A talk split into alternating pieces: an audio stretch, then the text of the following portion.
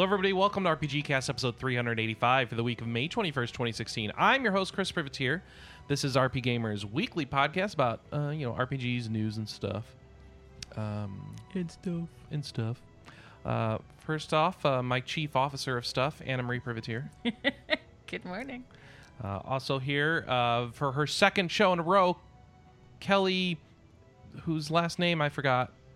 Ryan. Ryan. Painfully, I- painfully Irish. Remember? Painfully Irish. Right. Kelley Ryan. Um, Hello. Not joining us this week, Alice Wilkinson or Alex Fuller because they're busy with other crap. Those bombs. Yeah, what's up with that? But But, join us have- again, Johnathan Stringer! Yay! Hey, if I'm last, at least I get the best fanfare. You do, Yay. by far. by far. Ah, thanks everybody for joining us. This is our weekly show about RPGs and news. Oh wait, I said that already. Mm-hmm. But it's 9 a.m. Pacific, noon Eastern, and that means it's time for RPGs. So, my first question to you, Anna Marie, what the heck have you been playing this week? Oh my gosh, I've been playing a bunch of stuff this Too much stuff. Start over. no, Um, no, no. Really, tell us, tell us what you. All right. So, I have been playing Gems of War on the PS4. So, That those- rhymes. Yes. Gems of War on the PS4. um, so this is a puzzle quest game where you have um, uh, parts of the world that you go into, and you do quests and you beat NPCs, and you there's also PvP. And I've talked about this before. It's puzzle quest with an evolving storyline in PvP. So if you're interested at all in Puzzle Quest, check it out. Gems of War is free to download, and if you're a PS Plus member, in theory you get a nice package of stuff to start with. And then you and I started playing Final Fantasy XI again this week. Yay! So you're leveling Black Mage, No, my black mage is leveled. right? But you're doing merits. Nope. You're doing job points. Capacity points. Yeah, job Capacity points. Okay. You got two this week. Uh, yes, that's not very many. Okay. And I took Dancer from 1 to, what are we at? 80 ish? 80-ish, yeah. 82? Yeah. Yeah.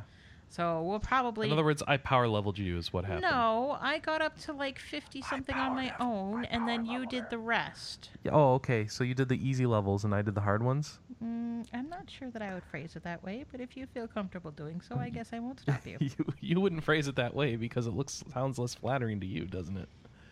Honestly, it's very boring. Ah. So, um, we had no power in the house yesterday. Yeah, what was up with that? Why'd you turn off the power? The city did it. You gotta have power. So You know- I. Are you not paying your electric bill? I Or know. so our house was built in the early 60s and as well as it's been maintained there are still things in the house that it, that were from like the original house built so ah. yesterday we finally replaced the breaker box which is which was like 55 years old. I don't think it was that old, but it was original from the house. So yes. Oh, yeah, all right. and so to do that you basically have to unhook the entire house from the power grid and then rehook it back up which takes pretty much the entire day did you call an electrician or? Yeah, yeah, yeah. Okay. We we have like a a company that we like pay yearly and they basically do all of our house stuff for us. Ah, So like they've come and cleaned our vents. They replaced the fan in the bathroom because it was dripping in the winter. It turned out it was doing that because it had a bunch of hornets nests in it. oh my God, So they cleaned that out That's- for us. that's scary. right. And so yeah, they just come and they they do nice stuff. And they make sure that our we bought our um central heating and air conditioning from them, which broke like the day we moved into our house. sounds like our hot. Sounds like our hot water heater when we moved into ours. Yeah, I mean, it was 25 years old. We knew it was going to need to be replaced. And welcome to the homeowners cast, by the way. Yeah. Yes. Just do not have a washer and dryer upstairs. I learned that the hard way. Ooh, no, ours is downstairs. We replaced it. Oh my gosh, we replaced it in for Black Friday, but it turns out that they hooked it up wrong, we have no steam to either machine, so we need to actually call. No, them. no, no. We have steam to the washer, not to the dryer. Oh, okay. So Yeah. we need to call them and yell at them for that. Yep. Chris is kind of upset about that. Yeah. So, um, while while I had no power, I was playing uh, portable stuff. So I finally picked back up Zelda Twilight Princess Picross, and I finished it. So I've done all the puzzles on regular, all the puzzles on mega puzzles, and I had a lot of fun with it because I really like Picross. And then I played a bunch more Pocket Card Jockey. We talked about this a couple weeks ago, but basically you play solitaire while racing a horse, and the better you do in solitaire, the better you do in the race. Also, I came back to Heroes of the Storm this week because Chromie Chromie is available. Chromie is out now, or was it last week? Can she stop time? Yes. Ex- all of, excellent. all of her stuff is is based on time and timing. So she is a considered a hard ranged assassin. She is like the least hit points of everybody else in the game. But she is she gets crazy powerful. So she gets all of her um, job abilities a level before everybody else. So normally people get stuff at like um, four and ten and four, eight, ten, or four, eight, twelve. I can't remember. Uh, but she gets them like three, six, nine. So that's So really is all cool. of her funny poke dia- dialogue, uh, Back to the Future quotes. Um, no, but they are all time related. So Okay. when she kills someone, she's like, "Don't worry, you'll come back soon." she's and she is like perpetually peppy. She's like, "Hey, I think I've done this before." So she's really fun. She's hard though.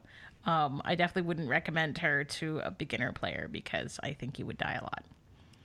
So I'm vexed because she has some pretty clear characters that she will never win against, and I invariably end up leaning against them, even against AI, and that drives me crazy.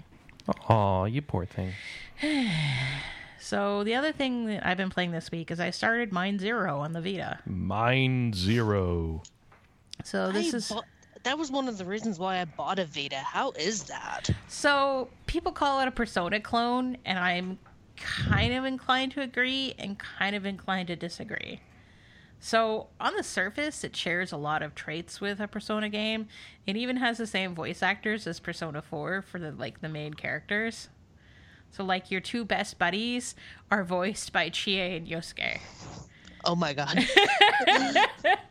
Although Chie definitely has a different voice in this one than she does. She's a different tone, but Yosuke is Yosuke. Um, and so, in fact, it's funny because Yosuke and Leo, who's the character that he voices in Mind Zero, share a lot of things in common. Like they're both addicted to online buying. that, that is hilarious. Uh, it. I'm sure it's just a trope in Japanese high school characters, and so I don't know. The fact that they just got the same VA for it is kind of hilarious. Um, and so the story is also semi familiar. So you have a group of high school students who end up getting powers that no one else recognizes or understands, but they have to keep them secret. And there's an older um, police officer who sort of um, oversees them very loosely. There are and it's also very visual novel heavy. It's very story heavy like a persona. So you can go it's optional but you can go to different um places in the city and do just storyline stuff. And it's really text heavy. It is a, a lot closer to a visual novel than it is like an rpg uh, but the other thing that you do is you go dungeon crawling and the dungeon crawling's all first person um, so are the battles. In the battles, you can call out your mind, um, which is kind of like your persona.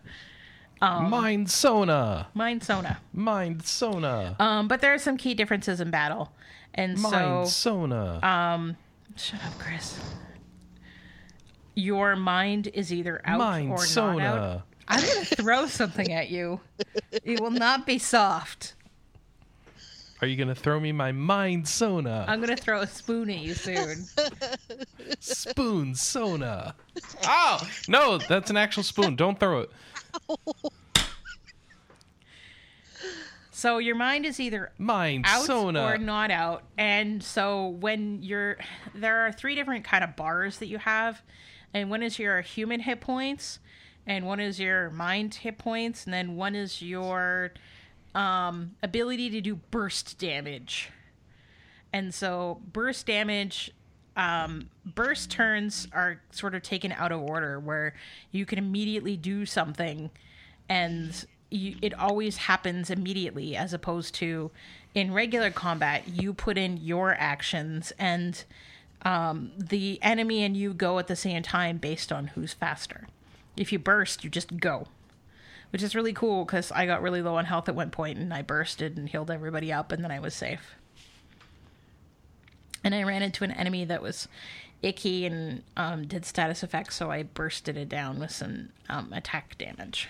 So burst is really cool, but you have to kind of balance back and forth between uh, being having your mind out and just being your human self. Um, because if you run out of mana, like the the hit point pool for the mines, you get stunned for a whole turn, which is bad. So Oh, it, it sounds like a good persona chunk while you're waiting for Sona. five. So, my main complaint is that the game is slow. It is not well paced at all. There is so much story to start. It, I mean, time. Oh, so it's like a Persona game? Yeah, time to combat is a couple of hours at least. Is it really two hours? I don't think it's two hours. Um, I'd have to check my save and see. I know far from having done it twice that Persona 3, um, the answer is 45 minutes time to combat. Okay. This is a long time. There's a lot of setup before you go and fight. And dungeons themselves are also so there's a really irregular um encounter rate. And I have the encounter rate set on the lowest possible I can, and sometimes I go two steps and get into another encounter.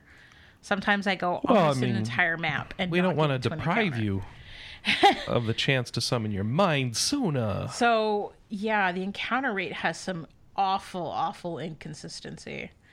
Um, and combat itself is kind of sloggy.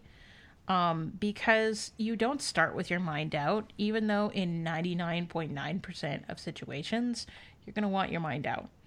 So it was really weird. It was a weird decision that they decided to just not start you with your mind out. That is weird. Rock Also- out with your mind out. Rock out with your mind. So, um, and dungeons are big. Like even the starter dungeons. Does it have are kind of dragons? Huge. Um, not yet. Oh, that's too bad. Also, there's only a the the only way to escape from a dungeon is to find a teleport somewhere in the dungeon, which is about every five floors. So, Persona. Yeah. Well, Three. no, because you can leave. Persona 3. There are Wait, what? ways to escape with an item. Oh, yeah.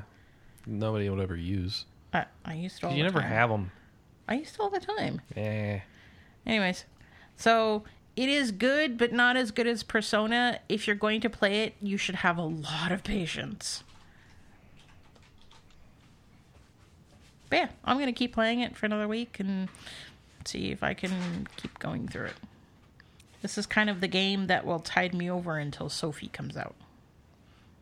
So, what have you been Sophie- playing? Sophie the cat in the other room? No, it's Helliers. Oh, tell it. Okay. So, what have you been playing, Kelley? I finished Final Fantasy twelve uh, Thursday night. I was getting to the point to where optional bosses were handing my butt to me, so I was like, okay, I think I'm ready to be done with this and beat the game and curb stomp the final boss. It's like I almost felt bad, like it was kicking a puppy. That's how bad I beat the last guy in that and I'm kind of like you right now, Anna. I really want to play Sophie, and I don't know what I want to do to kill the time. So I started back up Tales of Zestiria, and I'm still not very far in that. I cannot get into that one for some reason. Seasoner of the future. So, Zestiria is. Wait, so how far have you gotten?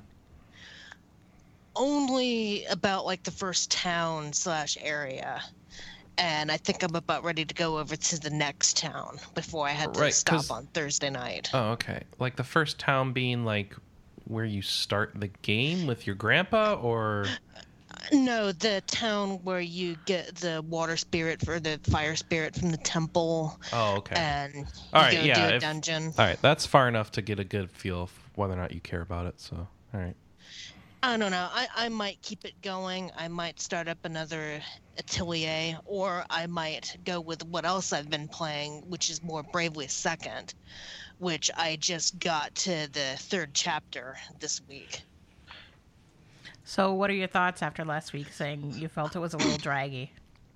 I'm I'm getting more into it. I just got the bathhouse boat, which I love sailing around on. I just got the ninja asterisk, which I love. Um, I'm really digging the asterisk side quests in this, and running into the characters from the first game, and seeing them being jerks, but with a reason that they're being jerks, and you've got to decide who's less of a jerk, or rather whose asterisk you want. It sounds like we got an Anna Marie clone in here. You guys like the same games, huh? Anna is my sister from another mother, I Yeah. There you go. But yeah, that uh the quest to do Black Mage or what was the other one? Oh, the Black Mage or Hunter. I just couldn't get past what a jerk the Black Mage was until you figure out why he's being a jerk. And it's like, oh, I feel sad for you, but I want your asterisks. And other than that, just more record keeper trying to do the Final Fantasy III dungeon this week. Yeah, I played a little bit more Record Keeper this week. I'm I'm kind of not jumping up and down at the events right now, so I'm going back and doing all of the regular dungeons that I've missed because I haven't been playing.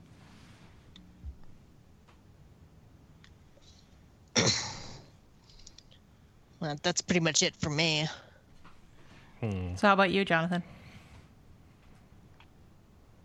Um, kind of on a gaming funk in a way. Not so much because I just have other things going on. I actually got laid off a few weeks ago from work, so I've been doing the whole work search and and uh, interviews and all that. So my mind's been somewhere else. But I did get some gaming in. Uh, oh, and then I was at a went to like a three four day fishing trip last weekend to my brother in law's cousin. Instead of got a new boat. podcasting, yeah, I was out on the out on the bay in the boat. Got a nice uh, sun uh, suntan now. So Did you level But, up your uh, fishing? uh, we it was not a good fishing day. It was it was a tournament weekend, so it was really crowded out there, Ah, and so we didn't catch much. So that, but we got to cruise around on a brand new boat, so that was fun. So I'd do it again. Um, I I have been playing a lot of Rainbow Six Siege, which I have been uh, pretty constantly for consistently for the last several months. So I typically don't like to bring it up too much because it's not really RPG related. But the a new patch came out, like a really big one, and some new characters and a new map. So uh, I guess it was worth mentioning a little bit that uh, we've kind of had an even more renewed interest in it lately as uh, we've been playing all the new content and the and the new. Uh, there's also like the uh, your uh, ranked play got all reset, so everyone you know uh, had their rankings reset and all that. So Lo- lots of new content and, and uh, uh, gameplay tweaks they added in there. So we've we've been having fun with that. Uh, I've been playing Crusader Kings 2. Uh, I mentioned I started playing Okay. it the last show I was on. Yeah. Mhm. Tell me more. And then I was playing multiplayer with my brother. So that was actually pretty fun. The only issue we have is that we'll get like a desync every hour or two. And so we kind of got to save it, stop, reload it, and, you know, rejoin a game. So that's kind of annoying, but it's a lot of fun. Uh, it- plays in real time, so if one of us have, you know, we play on uh, you know, TeamSpeak and such. So if one of us has an issue or needs, you know, has a lot of decisions to make, we, can hey, we're gonna pause it, or hey, slow down the uh, uh, the time lapse for a bit while I'm doing this important stuff. So, uh, and then we we married our daughters and sons off to each other, so we could have a lot war alliances when the he was a uh, Leon in Spain, and so uh, the Muslims were attacking him down there, so I had to go defend them and. uh, I was a little uh, kingdom in Ireland, so uh, I was attacked by the Scottish at one point, and he came up there and helped me out. And so we've done a lot of that, and it's a lot of fun. And the only reason why we stopped is because we went on the fishing trip, and then he ended up working all week out of town, so we haven't been able to keep uh, continue the game in the last week and a half, but we're gonna get back to that one. I've actually just became king of Ireland. There's only a couple provinces left in Ireland to, for me to actually have the entire island, so uh, that's pretty cool. I'm on my third ruler. Actually, uh, my first king lived to like 80 years old. Oh, I do have some funny stories. He, his wife died, and at 77, I married him to the 16 year old uh, Denmark princess, and then she she gave him two more kids. So that 78 year old man is getting it on. and then that second kid he had uh, was a daughter, and then when she came of age, I married her to his grandson, just because I could. So basically, he married his half aunt. Oh boy. Yep. Sounds like royalty to me. and actually, the reason why I did it because that did give me the biggest prestige boost for whatever reason. So, but I was like, "Yep, I'm gonna marry my half aunt," and just to just to do it. But they don't really make any other. I wish the game would, you know, have something in there. Oh, actually, okay, sorry. The only reason why I married, I ha- I did marry um, one of the daughters of I think it was the Holy Roman Empire. I believe so. I, that was a big prestige boost. But on her way over to me, she had a kid, and it's like she had a kid with the bishop, some bishop dude, and and now her name's the Unfaithful. So I said, "Screw you," and I uh, I annulled our marriage, divorced her right away, disowned the kid, and then so the Holy Roman Empire was mad at me, but she still joined my court for some reason with the kid. So I think I did something mean to the kid and then and then I married his half aunt because uh, his first wife uh, cheated on him before she even arrived. So, so that was interesting. So there's always these little stories. It's more of a, it's almost like a big strategy game mixed with The Sims or something. sounds like it sounds like Game of Thrones to me. Yeah, yeah. There, there's some elements to that. I mean, sure. Kelley, how do you feel about him taking over your homeland? Whoa. Now hold on. What? Uh, He said he was conquering Ireland. Oh, I guess you're right. that's that's just it. I'm not actually Irish. My name just sounds. Irish. So, do- So she's kind of cool with it. Yeah. Yeah, do what you want with Ireland. I don't Lay care. to Just waste. don't don't don't invade Kansas. Oh, okay. Well, the the new Irish uh, lineage is going to be a bunch of uh, inbreds because of the marrying half aunt thing. So we'll see how that goes. Oh, we, we make funny names for our characters too. That's probably some of them aren't appropriate to say on here. That daughter, since the king's name was seventy or king's age was seventy, I think they named her Daddy Old Balls. So it's Queen Daddy Old Balls. I married. hey now. Hey now. hey now. That that was one of the ones that that's not too inappropriate to, to say. So That one's not inappropriate to say. I don't want to hear the rest. Uh, my uh, my brother kept having daughters, and he was at risk of losing his uh, his. Actually, the only way to lose the game is you stop having it. Uh, you you no longer have an heir, and the way his system was set up, that he had that only the son would inherit, only a male, and so he had like four or five daughters in a row, and he's freaking out. And then he, oh, my wife's pregnant again. I actually had to get a new wife because she got too old. Uh, the first one got too old, so he got a new one, and then oh, she's pregnant. Got all happy because his king was getting old. Then he had another daughter, so he named her a really not very nice name. This was game sounds uh, like it's really fun to talk about around people who have no context. Oh yeah, there's some f- really. I read a really funny story about how uh, I'm gonna. I'll be real brief on it, but basically he had a he got a wife that was very pious, and then their daughter ended up being like Satan's spawn child or something. And they sent her off to Rome, and she declared she was gonna bring down Rome with like a demon army. And then when the king died, all of the nobles rebelled against her because they just wanted anyone else. and she came back. This is beautiful. And, and then like two or three witches came out of nowhere and helped lead armies to come help defend uh, her territory from like Morga- like Morgaine from the old Arthur tales and some other a couple other like famous witch names. There's, if you could you could Google it up. I'm I'm being I'm kind of butchering it a little, but it was a pretty pretty funny story, and that I can't believe that someone was able to get that kind of uh, uh, storyline that that come out of the game. You never know what you're going to get. Sometimes it's very mundane and boring, and sometimes you get this outrageous stuff. So uh, it's it's fun for that for that alone. But uh, I need I, I'm looking forward to playing that. He just got back in town, so we'll probably pick that up again here in the next few days. No, no, no. You should be playing another game from that company. Chris Stellaris? really wants to Yes. play Stellaris with you. Well, I don't know about with Can you him. play it multiplayer? it says you can. Can you? Okay. I don't know Maybe how it so. works though. That that's my problem. I've started Stellaris the night before I went on my fishing trip, and I played it for probably about an hour and a half, two hours, and maybe not even that long, maybe an hour and a half. And then it, I got too late and too tired. And I want to learn. It, it's one of those where you really got to start learning all the mechanics of it. So. It's these grand strategy games. Even Crusader Kings wasn't too bad, but a lot of them you like Civ, and if you've never played them before, it's it's a little bit of a learning curve. So it, you know you got to get used to the UI, what you do here, where you go, what do you need to do next. So there's a whole lot of learning the system, and so I started doing that with Stellaris, and I went out of town, and I had a several day break, and then I actually started picking it back up yesterday, but I was having trouble concentrating and and learning something new, so I was like, ah, I can't even do this right now. So it's one of those I need to sit down, have a couple hours allotted, and just kind of go through the whole tutorial and learn it down, and actually play it for a bit because then you get comfortable with it. But uh, so far, uh, Stellaris is I hear is really fun when you start it up, and the middle game is a bit of a slog, and then the end game actually gets you know pretty exciting.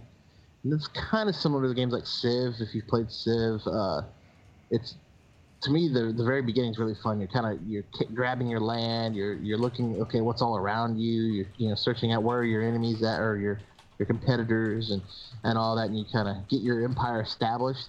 But then as it starts growing and as it gets towards the end game, actually the end game in Civ, I think it's really tedious and, and kind of bogs down a bit because things just kind of start being automated and you just start doing shit just to um, try to shake things up, even though if it's not necessarily the best thing to do, just to, to change, you know, otherwise it's kind of on, on auto. Or, you know, okay, I'm going to attack him just so I can have something to do. And I hear Stellaris has a little bit of that, but uh, the, the early game setup seems pretty cool. You kind of send out science ships to uh, scan different planets, picking out which race you have and, and its different abilities is, is supposed to be one of the big highlights of the game as different races that you play as will really dress really change the the approach and the way you play the game. Some is very, you know very militant and you enslave the aliens. Some are very peace loving and you befriend all the aliens and you and so and if you do certain things certain ways that is against what your race is, you kind of got to play with your race in mind with how you know how you're going to approach the game because if you do it otherwise you know you can't be a peaceful race and then try to be warlike. It's just not going to work out for you. Right. so whereas, you know civ games you can kind of do it the way you want. You had certain perks but you can still play the way you want and, and they would react to you. And you know that way uh, this you're kind of more guided by which race racial uh, uh, perks and, and, and traits as opposed to some of the other games. So um, I think it, it forces or, or, or causes you to maybe uh, do different play styles than you're normally used to, and it kind of keeps you in line that way. So I can see that being pretty cool in some ways. It kind of gives you uh, guidance and and a prescripted way you, should do things to you know optimally play. Uh, uh, I've just I've met some uh, alien ships that were maybe hostile, but they didn't attack me yet. One of my science ships was scanning a planet and just disappeared. So I need to send another Uh. out there. What happened? Just disappeared. yeah, just said, uh, you're. We, we got a last reading from your ship, and then we heard nothing else, and it's gone, or something like that. So Weird. either an alien ship took it out, something on the planet took it out. It just cra- I have no idea what the game has in mind. So who knows? So that's pretty cool. I'm gonna go send out another science ship. Say, hey, what happened to my my crew? Because I had a a a pretty good scientist. That was my first science ship, and my scientists had been uh, gotten like a few levels up Hmm. while scanning pl- other uh, solar systems and so I lost that guy. So that kind of sucks. Oh. So it does stuff like that, and uh, but yeah, I'm still just trying to, you know, get my feet grounded. There's a bunch of uh, the game kind of lays out quest type items for you. It's like, hey, find this other ship that. Uh, the the race I picked was the the human race that went out and uh, on uh, kind of like colony ships from Earth, and uh, they sent out a several, and mine found a colony while uh, they sent one after me, but they never heard from it. So one of the quests is that hey, go find traces of the ship, and it's probably got a lot of technological goodies on there for us to, to harvest, and uh, some other okay, you know, explore the three solar systems around you. So it does give you maybe it's just a tutorial mission that does it, but it does give you some uh, guidance or some uh, you know, pl- uh, path forward to hey, do this, do this, do this, instead of just okay, here's your planet, have at it. So it does kind of give you uh, things to strive for and to, into uh, basically quests to do. So uh, that that seems to keep things a little more interesting and maybe a little more focused, for, especially for someone just trying to learn the game. So so far so good. I think we'll have to wait till Alice gets on. Even Alex, I saw Alex playing it, but I I say I saw Alice playing it a whole bunch uh, the first week. So I bet she has some really good insight and probably at least beat the game or or, or completed one of the.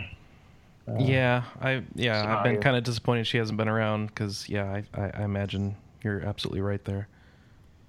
But I will. That's what that Crusader Kings is or two. I'm planning to keep playing here. Uh, I've been wanting to get Stellaris, so it's what I've seen so far is really intriguing and seems fun. I just haven't been able to really get a good go with it yet. But other than that, that's. Uh, I haven't really played that much.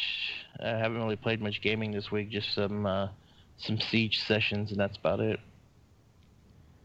All right. I've still been in a game funk. I've been I played a little 11 with Anna. She mentioned to do some leveling with her, but then she didn't want to play more, so that I kind of didn't want to keep playing that. There's been some in-game event in Neverwinter that I've been doing things in because it helps the guild I'm in, and it's like, eh, I may as well do that, that since I have no idea what else I want to do. Um, and then I put some time into Banished, and I downloaded a bunch of mods so I could cheat in Banished and, and build a city really high. And then I realized I hadn't enabled the mods, and um, it was funny because I was like, oh, I'm doing really well. Man, these mods are really helpful. Then I looked, oh, wait, none of them are on. I just took time and got better at this game naturally.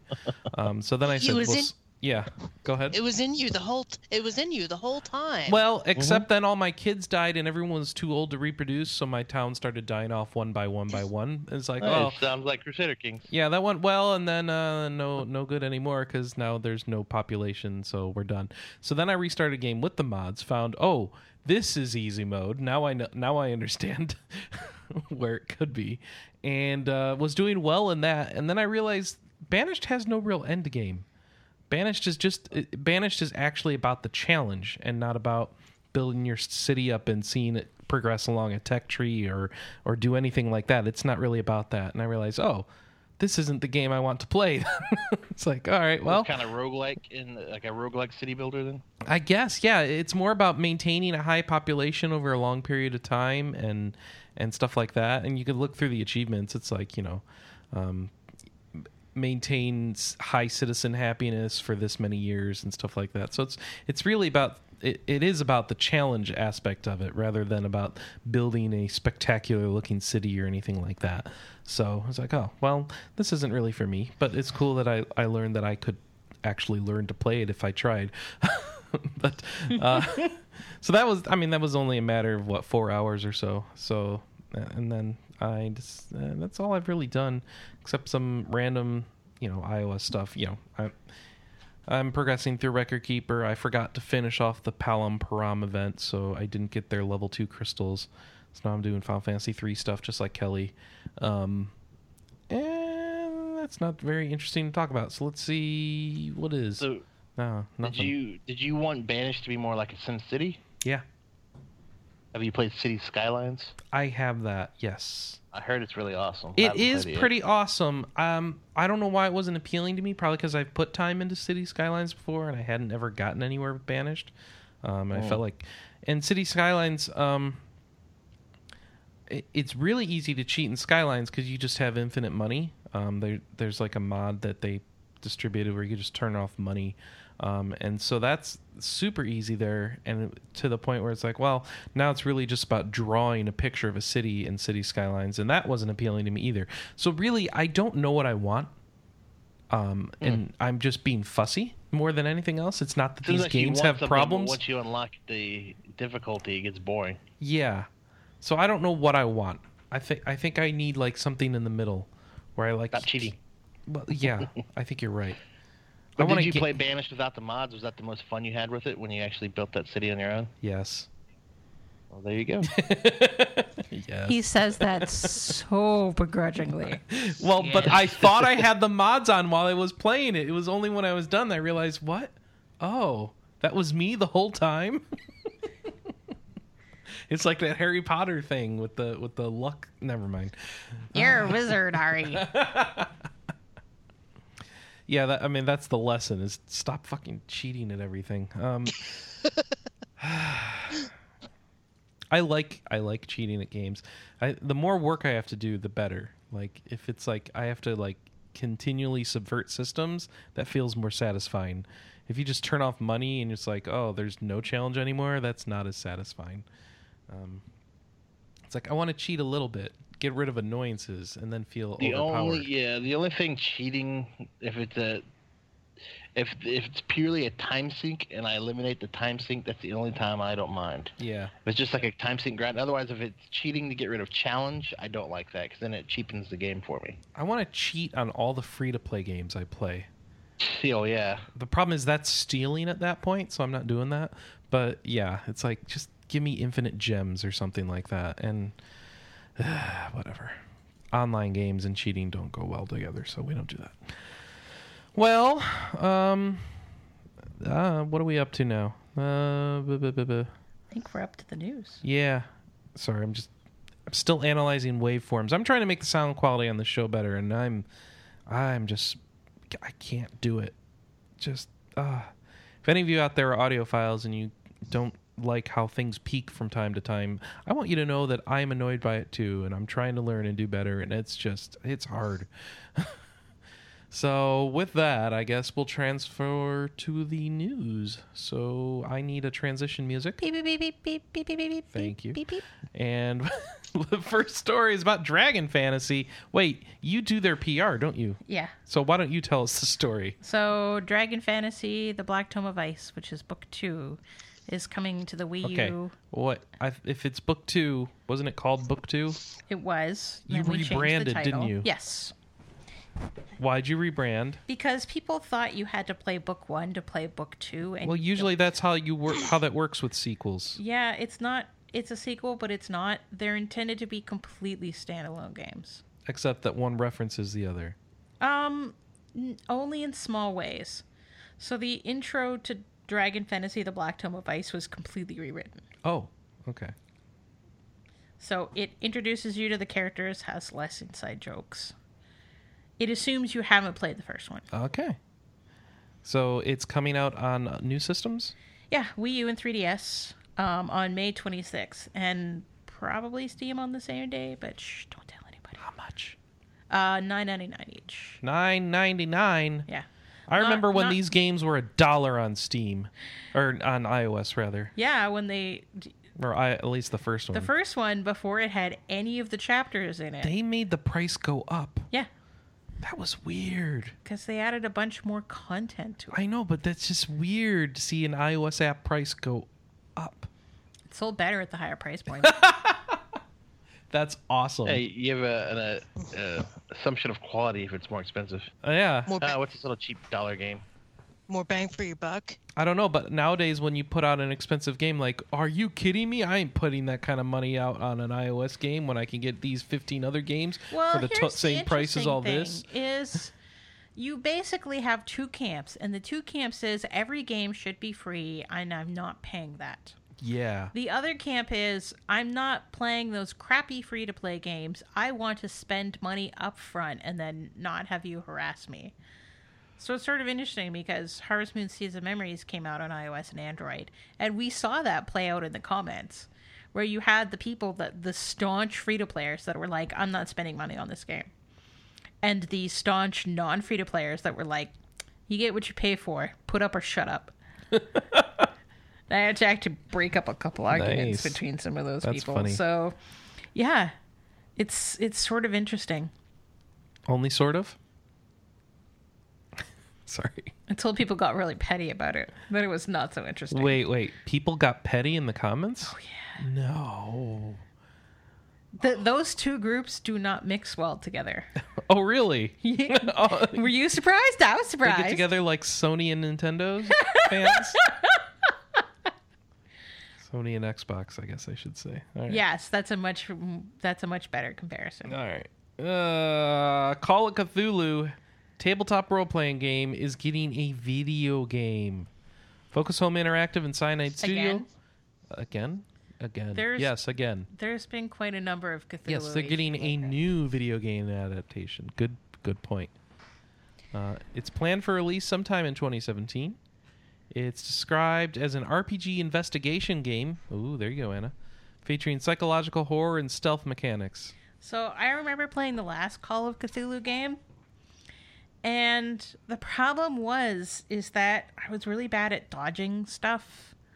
So eventually, I was somewhere in like a sewer or a water treatment plant, and I basically had to dart across this gangway that had tentacles all around it. Tentacles! and i i was so excited when i made it all the way through with the tentacles not killing me except as i rounded the corner to continue going all of a sudden my character started breathing really heavily mm-hmm. and then grabbed his knife and stabbed out both of his eyes and i got a game over Yeah, you went insane. yes You did it wrong. yes so i'm kind of curious how this game how hard this game is going to be Which game was this? Uh, there was a Call of Cthulhu game. It was like On PC what? and three and Xbox. Oh, okay. I'm not even sure it was 360. It's all fun and games until someone stabs, Stabs out their eyes. Yes. Yeah. So yeah, I'm kind of I like I like the Lovecraftian mythos, even though I abhor anything that um, is scary. I like Lovecraftian stuff. Shut up, Siri. Siri is Cthulhu. Yeah, apparently. Yeah. So, um, for those who are playing The Legend of Zelda Hyrule Warriors, And all three of them? yeah, Medli arrived this week for both the 3DS version and the Wii U version. And for those who are like, who the heck is Medli? Yeah, who the heck is Medli? She's the girl in Wind Waker, the the beaky birdie girl, and p- she plays a harp. And Oh, so she uses her harp as a weapon in uh, Hyrule Warriors, and she's got what is described as a somewhat unique moveset. And I really don't know what that means because something is either unique or it's not. You can't have a qualifier like somewhat unique. So her arms can turn into wings? Yes. Which is weird. And so she flies you around in, in Wind Waker at least. Okay. And she's throwing bombs at things. I'm watching her play now. She's, Yeah. Uh, Well, everybody gets bombs. okay. Everybody gets sort of the trip, the typical Link weapon. So you get like a boomerang and a bomb, and what you get depends on the level and what Uh, you it need looks to do. like um. It looks like exactly what you would expect from a Dynasty Warriors game. I don't Yep. what to tell you. so yeah, she's available now. Slightly if you've played as if you've played as her, or you're playing Hyrule Warriors in in general, let us know because I'm kind of curious. I have not yet picked that up. I'm curious about it. Which I have it, version would you get? it a little. Say what? Which, version, would you get? Probably the 3DS version of, Okay. because I have a new 3DS. Okay, and that's what that I was about sounds to like- ask. That sounds like that'd be fun to play on the go. All right. It's a little We have it framey. on the Wii U. Yeah, we have it on both. yeah, a yeah. Getting nerd. getting lots of getting lots of use out of that purchase. Yeah. Well, I beat it on the Wii U. You did. That's true. We shouldn't feel bad about the Wii U one. I do feel a little bad about the 3DS, The 3DS one, but it got you access to all the content that you can add back into the Wii U one, right? Yes, Sort of. sort of. Except you haven't entered that code in. Nope.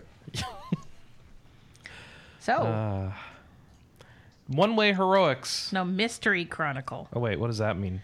It's part of the So this is from those mystery dungeon folks. Yeah, by that's it. Chunsoft.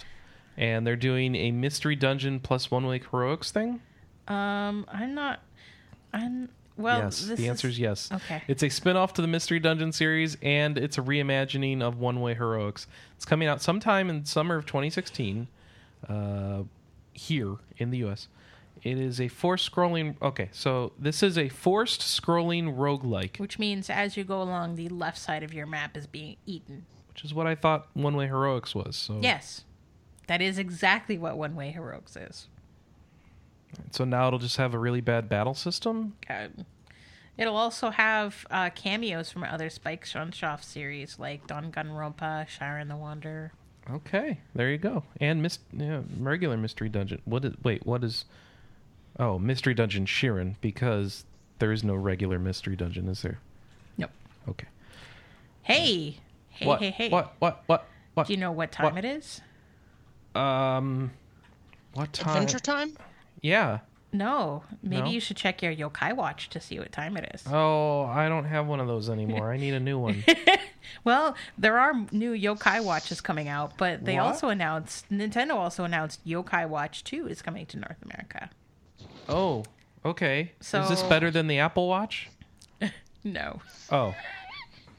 Does it cost less? I think yes. Okay. I All think right. we're looking at two different audiences when it comes to Yokai Watch and Apple Watch. oh, does this one measure my health? Uh no. Does it measure my spirituality? Yes.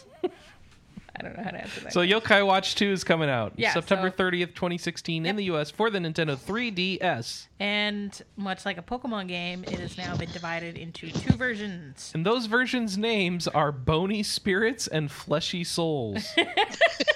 Ew. Delightful. That sounds gross. And Yeah. of course, just like a Pokemon game, yokai there are yokai that are unique to each version. Okay. So I have to buy both? Technically, I will buy one, and if you are interested, you may buy the I'm other. so not interested. I don't know how to explain it. What did you guys think of the first Yokai Watch? I liked it, but I had very clear complaints about what I hated. Hmm. So I try, I tried the demo and I wasn't feeling it, and then the demo crashed and reset my 3DS. So it's like, okay, I'm not gonna You're- you're mess good. with this. so um my major complaints were one the map system was not super special awesome it was it was a struggle to read it um and two the way you caught yokai was kind of infuriating because there was so much randomness to it it drove me crazy so the cool thing is is both of those are corrected in yokai watch 2 Oh wow. Oh boy. and I mean, the interesting thing is, is just to kind of give you an uh, an idea of the difference between the two games. In Japan, Yokai Watch One sold a million copies, and it's interesting because the anime got popular a long time after the game came out. So Gaijin was actually telling me on Slack this week that Yokai Watch charted and then left the charts, and then four months later started charting again because the anime got really popular. So it sold like a million copies. Yokai Watch 2 has sold 4 million, and the Yokai Watch 2.5, so like Pokemon Yellow, sold like another 3 million. Ooh. So the jump between the first and the second game in popularity in Japan kind of makes me super excited to see it here. So, um, and is it sounds like you probably don't even really need to play the first one to get what's going on in the second one. you don't at all. Yeah, it is Okay. a completely contained story. You have the main character from the first um, game, um, but you've moved. So I don't even think you have the same set of friends. So um, there's also Wow, cool lame. things like um, there's a there's a time cycle in the game, so different yokai might come out at different times of day, and um, you can time travel via the yokai watch. And I don't know how that impacts the game, but that sounds kind of cool. Uh, probably just advances time so you could make it night when you want it to. Right. And that makes a lot of sense. All right. I, I might have to check out the sequel then. Yeah, I mean, if there's a demo, I would definitely say give it a try. I mean, I suspect that I'm going to pick this up and play this right away. Um, simply because I'm the only one interested on it, uh, interested in it on the podcast, so it makes sense for me to do so. Snore. Yeah, these aren't not my kind of game. No. and that's cool. You know, it, I was sort of watching an interesting discussion unfold on Twitter. That's like, not every game has to be for every person, and we should No, it all celebrating it all does. All of it does. I All of the definitely games. like very niche games. So All the games for all the people. All oh, the time. oh, damn! What was that quote that I gave you this morning, mm. Chris? You gave me a quote? Yeah, I heard I don't remember. int- if I am not heard- their customer, that means someone else is, and that is unacceptable. They, I, I heard a very interesting quote along that lines yesterday. That's every poop has its flies. I like it. How delightful. Not that I'm pl- playing Yokai Watch as poop or anything. It's just, you know, if something isn't appealing to somebody, it's going to be appealing to someone else. Speaking of poop that's appealing, new Atelier title is going to be revealed on May 24th. So this is sort of an interesting one. So a magazine a- accidentally revealed that there was going to be an announcement in a week, and then two days later, Gust confirmed the announcement of the announcement. But we're All still right. waiting for the announcement. The magazine leaked it somehow? Yeah. How did they leak it? Um, they put it in like the footer of their um coming next week, and they weren't supposed to. In on like their website, Okay. it got mo- removed pretty All fast, but not before like Siliconera and Gematsu and stuff noticed. Yeah. So we're getting a new Atelier game. Can we talk about when Shallie Plus is coming out here instead? Nope. Maybe this holiday? Uh, that that's kind of my prediction. I was talking about this with Ninji, who is a friend of mine and a huge fan of the Atelier games, and it's like, as we were talking, we sort of realized that there's a really short lead up time from when the Plus games are announced to when they're actually released. So I was sort of positing that if we get an an announcement in July or August, we could see the game in like October or, or November. And that would be cool. And it would be enough time between Sophie and Shallie. I'm I'm thinking wishfully. Okay. Yeah, no. It's your your obsession with Atelier is to be commended? Thank you. Maybe? When? Sophie comes out, I'm going to become re obsessed. All right. Well, uh, Anna has left the room, which means, of course, that it's time to talk about uh, iOS Square Enix games. Um, so they've announced a Western release for Final Fantasy Brave Exvius. And uh, yeah, it's iOS and Android, excuse me. Its game is slated as a full scale Final Fantasy title and will be free to play with in app purchases when it launches in the summer of 2016. Doesn't that just sound depressing? It's a full scale game, but it's free to play. Uh, what does that amazing. mean? I can't wait to get it. Yeah. You know, I was I was watching the trailer this morning, and it actually looks like a lot of fun, and it makes me wonder what the free to play element is going to be. Maybe they're just selling chapters? Your character died. If you want a Phoenix down, buy it for 25 cents. What So- what I'm hoping is The it'll be game's like in portrait mode. What the heck? What I'm hoping the free to play element's going to be is going to be like how in Bravely second dollar for this, and you don't have to if you don't want to, but somehow I don't think it's going to be like that. Hmm. Well, I bet you we can learn exactly how it works from uh, other websites that have reviewed the um, f- Japanese version. So let's see. Or the soft launch in Sweden. That's a good point. Let's see.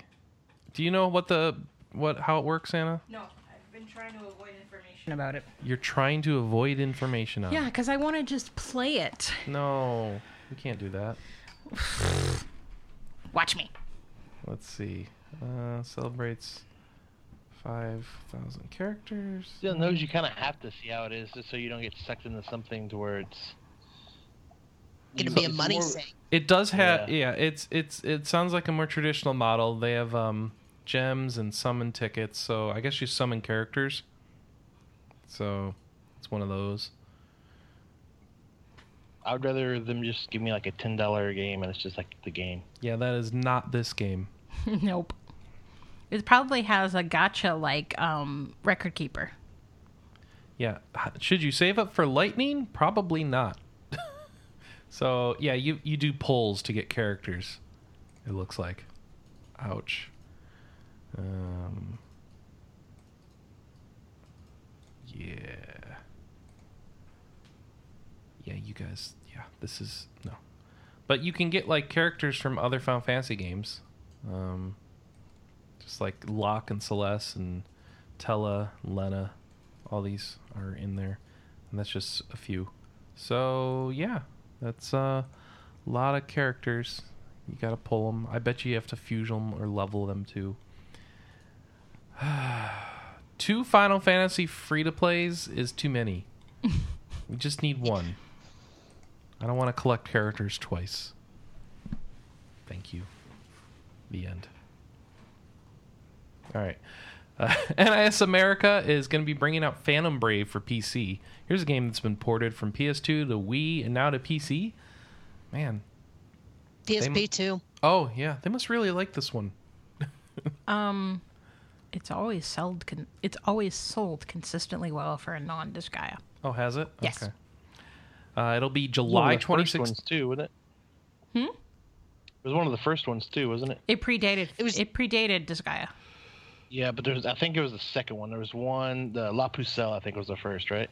Oh, Yeah, it was yes. La- It was La Pucelle, then Disgaea, then Phantom Brave. Oh, Oh, really? sorry. I thought this came before Disgaea. No, oh, Uh, La uh. Pucelle. Uh, Disgaea came out first, and then when Disgaea was a success here in the U.S., they brought out La Pucelle. Right. Okay. I got mixed up on the order. My bad. I like La Pucelle. It was fun. But I, I think that Phantom Brave does so well because uh, it's a very nice intro into the Disgaea style for beginners. It is Oh, a lot easier okay. than Disgaea. This guy is not that hard. Yes, but it's got a lot of systems that all work together. And It's the first one, doesn't? yeah, it does. Oh, fine. Yeah, it does. Not compared to the later ones. Well, no, not compared to the later ones. but it still you're- has a bunch of systems that's picking up and throwing and the the color of the tiles and all of the abilities and going into the item world and yeah it's got a lot of systems layered all on top of each other chris if phantom brave coming is a little more streamlined Yeah, if, if you're coming into Disgaea from like a Final Fantasy Tactics or a Fire Emblem, then you're gonna be overwhelmed. Yeah, maybe. Fine. I have a love hate with those games. Yeah. Yeah, it's I like I don't know. Like it's probably a topic for a different discussion. well, for topic. for Phantom Brave, you'll be able to pick it up in July 2016. No pricing has been announced yet, and the port is based on the Wii version. So there you go. Uh, Sega has a new trailer out for Seventh Dragon 3 code code VFD, talking about the combat. Woo! so the game's coming out on july 12th they All right. also announced the dlc schedule which will Oh. be 12 19 26 Twelve dollars, nineteen dollars, No, twenty six july 12th july 19th july 26th Oh, and it's all free. no Oh, it's how much? none of it is free Darn it! So there was also kind of Is this some, a first person dungeon crawler, but it's not on the Vita? How does this work? Or is this third person? I haven't been paying attention to it. I I'm was reading the waiting for video. a review. I'm watching the video and I still can't tell. I think it is. I think it's I first believe- person, but then you see your character when they attack. Yeah, that's how it works in um in Mind Zero. Okay. Also, there was kind of a little kerfuffle this week because um in Oh. an interview, um, Sega said they have quote unquote no current plans to bring the game to Europe, Oh, which is honestly PR speak for shut up and let us do it. shut up and let us do it. Yeah. Okay. Yeah, that. that- So- that's exactly what people want to hear. He- yeah, I know, right? Now he did follow up to say they are quote unquote trying to make things happen. And I think the problem that they're running into is untranslated RPGs do awful in PAL territories. really? I didn't know that. Um, there's some exceptions and some clear, you know, the game is crap and that's why it's sold like crap. But No. yeah, The, there's no such thing as a crappy first person dungeon crawler. so Southeast Asia. Speaking of crappy translations, Super Robot Wars original generation has a date for the Southeast Asia English language version. Um, the Super Robot Wars original generation, The Moon Dwellers, will release in the region on August 5th, 2016.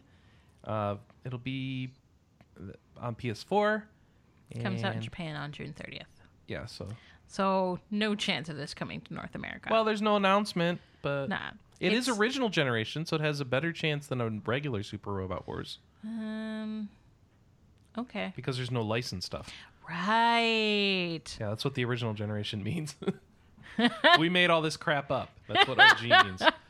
So, but really, if They've come out before. It's just that for a for a big console release, I don't know. So I'm gonna Yeah. just I mean, the thing is, is how motivated would they be to do so? I don't have a good feeling for how big the Super Robot Wars um, fandom is, and I don't know. I think it's just fandom, Ellis.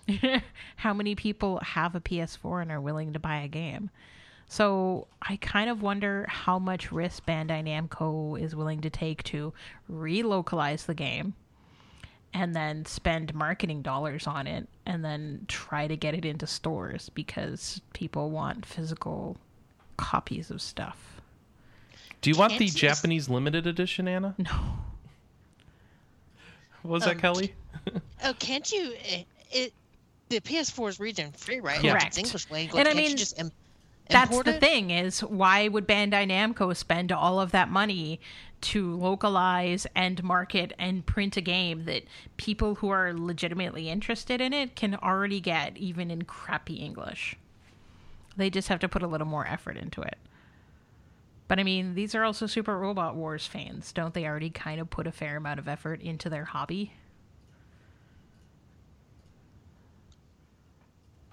Because it's a lot of effort to build those models, right? I'm pre-ordering it right now. Actually, Oh, yes. don't pre-order the Japanese version. You I'm not. Cha- I'm pre-ordering the regular version. oh, you're you're pre-ordering the Southeast Asian version? Yes. Oh, okay. Are you gonna send it to Alice? No. It's for us? Yes. We're gonna play robot game and talk to it. Uh, talk about it with Alice. Don't we already have a robot game sitting out in the living room? That yes, we that's haven't another played? one. Okay. We just got that. Okay. Which I- robot game? Do you Gundam have- Break. We're gonna talk about it on the show when Alice is back.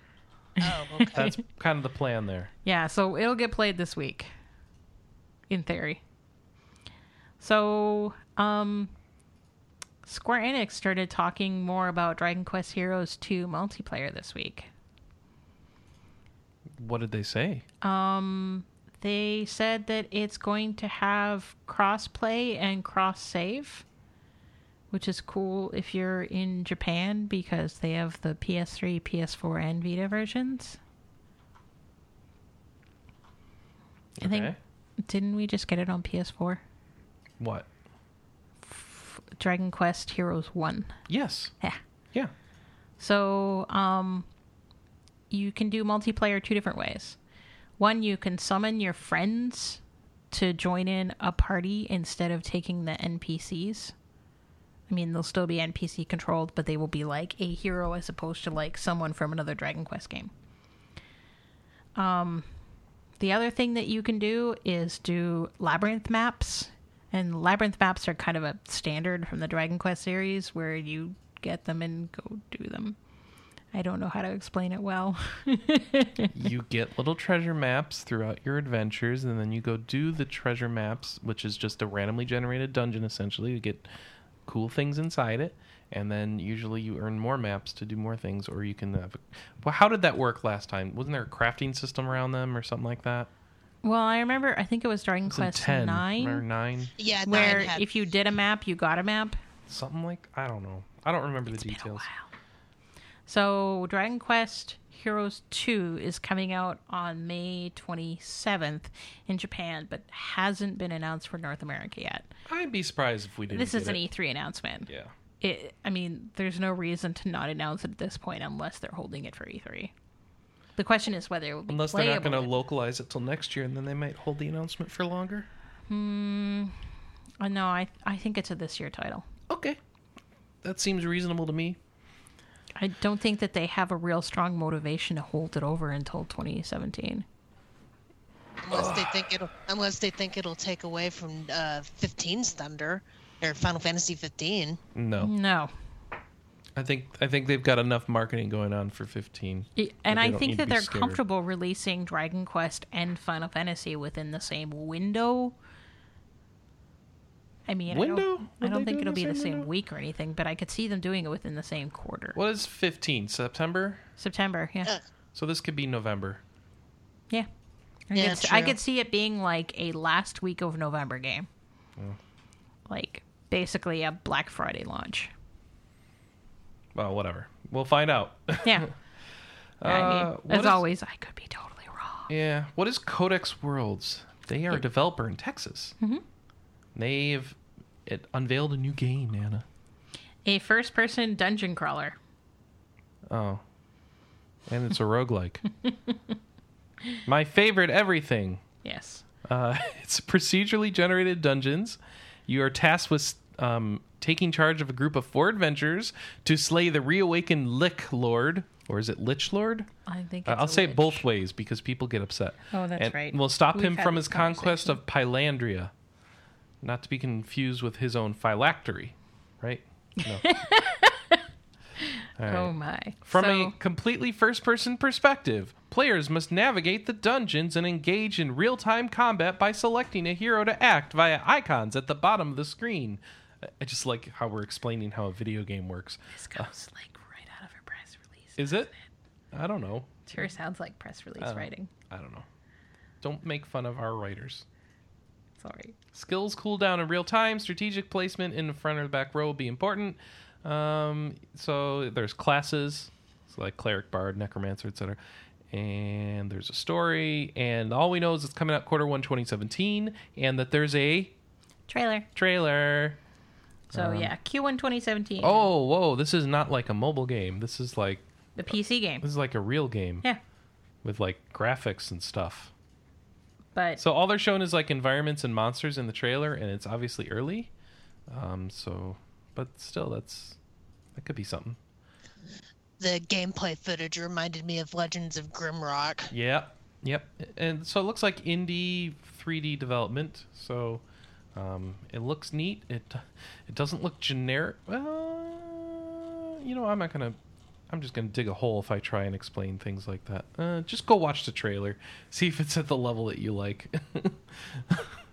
Anna, yes. I have a question for you. yes. Have you been longing and pining for a new Saga game from Square Enix? Absolutely not. Oh, well, have know- I got news for you? no, but I know people that have, and I'm kind of excited for them because Romancing Saga 2 is coming out for iOS and Android. It's coming out um, this week. It's going to be $17.99, May 26th. And um, this is the first time the game's coming out in North America. oh, Yes. all right. But then it's kind of a slap in the face. It's like, okay, it's on iOS and Android. But I guess it Wait, does wait. have a Vita version coming. There's Is a this- Vita uh, version that's available in Japan. And Came out in guys, March. we were complaining earlier about free to play games on mobile from Square Enix. This one isn't a free to play, is it? Nope, Tony Bones. It's a real game. I'll just complain about any game going to mobile that I want. now i mean they did sort of they had sort of a feedback campaign when this was first announced it was like hey guys if you actually want to see this on the vita like go to our um, story about it on our blog and comment about it. The Huh? problem was is right. that I couldn't register for their comment system, so Why not? I had to. Uh, it kept throwing back errors. Okay. So I had to be like, "Hey, I can't register on your blog, so I'm going to tweet you and say, "Hey, I would love to have this on Vita." And I looked back a couple of days later, and a lot of people tweeted them the exact same thing. so they sabotage their blog to make sure they don't need to make a Vita version. Hey, I don't we gave know. you guys a chance. Whoa! I'm a, Their I'm website has loud music. Sorry. Very loud music. I'm uh, I'm actually kind of excited about this game because I was into the backtrack about the Saga series, and they made the Romancing Saga series on the Super Nintendo sound like they just had really interesting, deep stories. So maybe you'll try this out and let us know next week. Wait, Yeah, when is I- it out? I, I'm gonna try this out. Okay. When is it out? Oh, five days from now. Yeah, the 26th. Can I pre-order on my phone and get a collector's edition? No. it's what? Um, I'm hoping that it'll be playable on the tablet because I can just plug in my USB controller to my tablet and just play in bed. Now, hope. I don't know if there's any indication that this has controller support, so I don't know if you use a third party program. Sometimes you can kind of cheese controller support. Yeah. If they're smart, they have controller support. But yeah, I guess that's a that's being That's a that's a loaded. that might be giving them too much credit, huh? um, So- their other games do like the other RPGs. Yeah. So like, I, I imagine this one would. All right. Yeah, I'm totally. I'll try this. Okay. Maybe. I mean, I didn't like Legend of Legacy, which There's so is many a games. saga game, so I kind of was not super interested in this. Wait, Legend of Legacy is a saga game? Yeah, Yes. Really? it just doesn't have the Yes. saga name. Why? It's made by the team that made saga games Why doesn't it have the saga name? because they didn't get it. It's not made by Square Enix. Okay. But made- it's it's like just like how one of those would work. Yes. That game was kind of boring. Yes. It's why I mailed It it, wasn't to somebody fun. else. They forgot the fun. Yeah. But it had a frog. I, s- I stopped about halfway through. It got too hard too fast. So this one might suck too then. How did the first romancing saga do? I'm not sure. The, f- the first Romancing Saga was remade for the PlayStation 2. Did we get it? Yeah, we got it. Okay. Did- How did we Critically not review Do it? very well. Huh? Oh, no. Okay. Critically, it's one of those games to where it's got a cult following with a, a certain fan base, but generally it's uh, not usually well received uh, uh, as a mainstream type of game. Yeah. So it's uh, you, you either it's kind of like you love it or hate it. Saga games are very obtuse.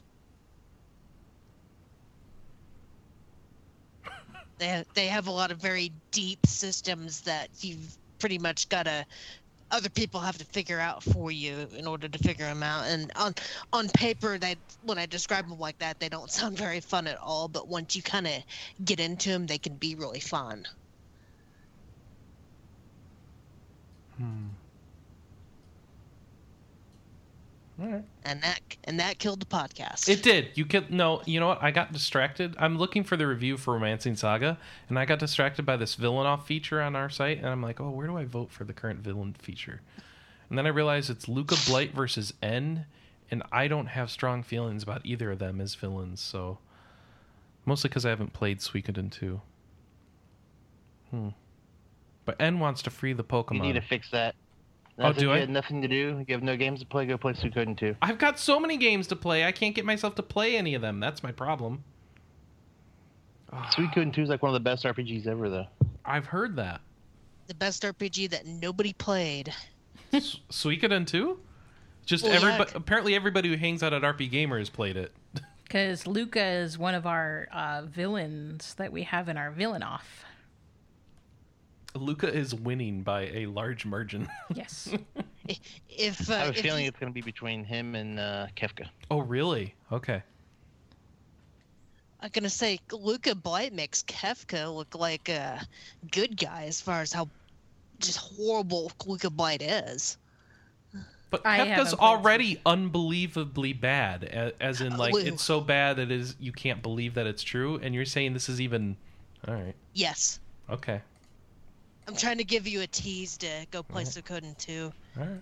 so that you can see just how much worse Luca Blight really is. We have that, Yeah. don't we? Didn't it get Even on PSN. I thought Luca Yeah, Blight some was a villain from Captain Planet. We're the Planeteers? Oh, that's Doctor Blight. That's something else, isn't it? All right. Hey Anna, Yeah. I I know what game I want to play. You want to play Final Fantasy 15? That's right. Can I get that cool, awesome special collector's edition? Maybe. So here's the deal. Square Enix All right, announced buy right now. that Where they are go? going to put up a whole bunch more Ultimate Collector's Editions, which was like the $3,000 package. Isn't that three thousand dollars? Is it? It was like 200. Yeah, that's better. I think 290 Wasn't it 299 But it wasn't three thousand dollars. It was expensive. and I like hyperbole, damn it. okay. So here's the deal. Here's how getting a use, uh, Final Fantasy 15 UCE is going to work. And it looks like the thing that's been holding them back is a silly action figure in the thing. Yep. Okay. So, for fans in North and South America, the newly produced copies of the UCE will be distributed to fans based on their order within the waiting list. Fans will receive an email containing a private link to purchase the UCE. Oh. This link is only valid for 48 hours. Uh oh. These emails will begin rolling out on May 23rd Check your 9 spam box. Pacific. if we do not receive your order during this time, the UCE will be passed to the next person on our waiting list. For our fans in France, same deal. Okay. You get an email, you have 48 hours, done. For fans in the rest of Europe, excluding France, what the heck? Our new batch of UCEs will go on sale Monday, the 23rd of April. What? They typoed. I assume they mean the 23rd of May at 10 a.m. BST on our European store and will be sold on a first come, first served basis. For fans in so Australia. they'll be sold out at 10:01 a.m. Yes. Right. For fans in Australia and New Zealand, screw you. There will be no more UCs made available in these territories. No, it says there will be more details to follow. Oh, okay. What are you reading? Um. Okay, so the version that I says that's, that says there will be no more UCEs made available. So I'm reading on Siliconera, the story you linked. Okay. It, then they probably corrected it at some point. It says there will be more UCs made available for our fans here. More details to follow. Okay. And they just wanted to say screw you to Australia. I think she did. No, I'm serious. I'm looking at a version that got copied and pasted to me on the 19th. so basically, you're jealous of Australia's, um, yeah, uh, the game industry's ability to just say "screw you" to Australia. You wanted to do it yourself, huh? no, seriously. It seriously says in my version that there will be no more coming. Okay. Well, someone So, edited that. Yes. so apparently that was a negative that was unintended. You guys are getting more. My bad. Yeah, I- Watch for details. Guess what? You're probably not getting more. yeah. I don't know. Um, so my my favorite part about this, we cannot guarantee that this new batch of 10,000 UCEs will arrive on time for the launch of Final Fantasy 15 on the 30th of September. Well, but rest assured, we are trying our absolute hardest to get them to fans in time. We will, of course, provide updates on this closer to the time of release. So, um, you may get Oh, one of they sh- these, but you still not may be able to play the game on launch They, day. they shouldn't even bother then, because you know how much salt's gonna be when people don't get the three hundred dollar uh, collector editions on launch day. Uh, tough bananas. You were told ahead of time that it wasn't going to arrive on time. That yeah, but you know they're gonna be damned if you do, damned if you don't on this. Yeah. I mean, the answer to that is tough crap. Oh, I agree. I'm just This is so dumb. I mean, they can complain all they want. It's not like Square Enix has that many community managers to I, listen I'm not complain going to buy anyways. this version, Anna. No. I We I decided am- a lot. We decided when we watched the presentation that we didn't want it. It doesn't sound like an interesting collector's. All right, Kelley, what are you saying? If if they had a version without the overpriced figurine, I would love to get a collector's edition. But this is a new character. I don't know if I'm gonna like him or not. I don't want to drop two hundred dollars on a collector's edition that's jacked up just because it has this figure at it. So there was a, a regular collector's edition, but it sold out immediately, and I don't think it's been up again since. that's There the was a- the other one. What? there w- there was a collector's edition with art book and soundtrack and no figure. I don't think so. Yeah. Um, I got something. There was, wasn't there a collector's and like a limited one? Oh, thank you, Square Enix, for making this such a headache. Because I, I pre-ordered the one that came with the movie. Yeah.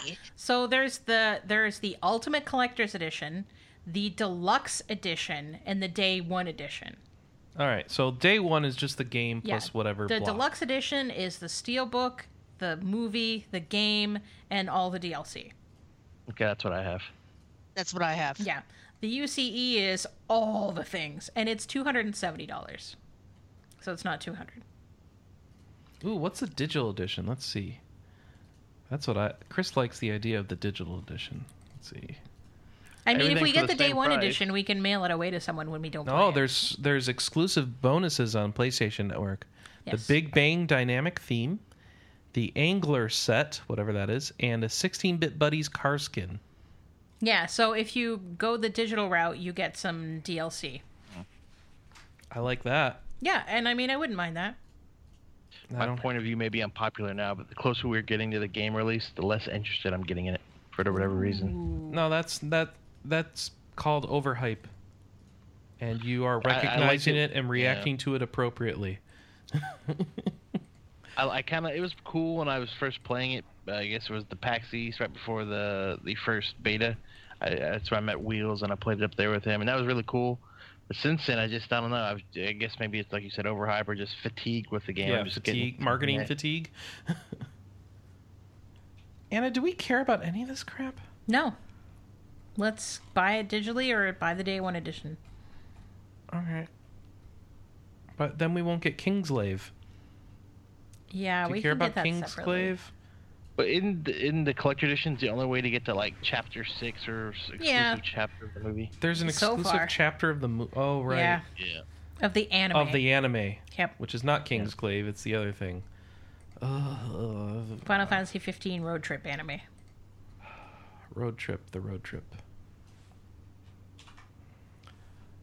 Uh, yeah. Oh, here's you also get postcards, Anna. Don't you want postcards? Woohoo! No. I like postcards when Gaijin sends them to me because they have cool notes on the back, but not really in general. He sends you postcards. He has sent me a couple different postcards. I haven't seen these postcards. Uh, I don't think I brought them with me. Oh. Okay, She so hides this was a them from long you. time ago. Yeah. All right. So he needs to send you new postcards. Yeah. Hey, why did you? Oh, sorry. What? I you did What? a weird thing here. What? Okay, You put the link in the Yeah. wrong spot. I did. Okay. I'm sorry. So Ooh, undead. ooh, if you're on Xbox One, you get avatar costumes and a carbuncle pet. Ooh, don't you want a carbuncle pet? Mm. No? There's saying there's gonna be about five people with those costumes.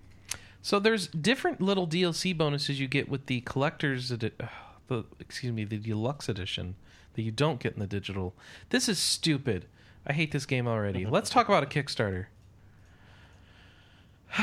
Undead Darlings. And we have the Kickstarter check-in. Yeah, so this is um, done by some of the people that used to be at NISA. They canceled their crowdfunding effort in last then, year. And then they picked it back up this week. Okay. So this is a.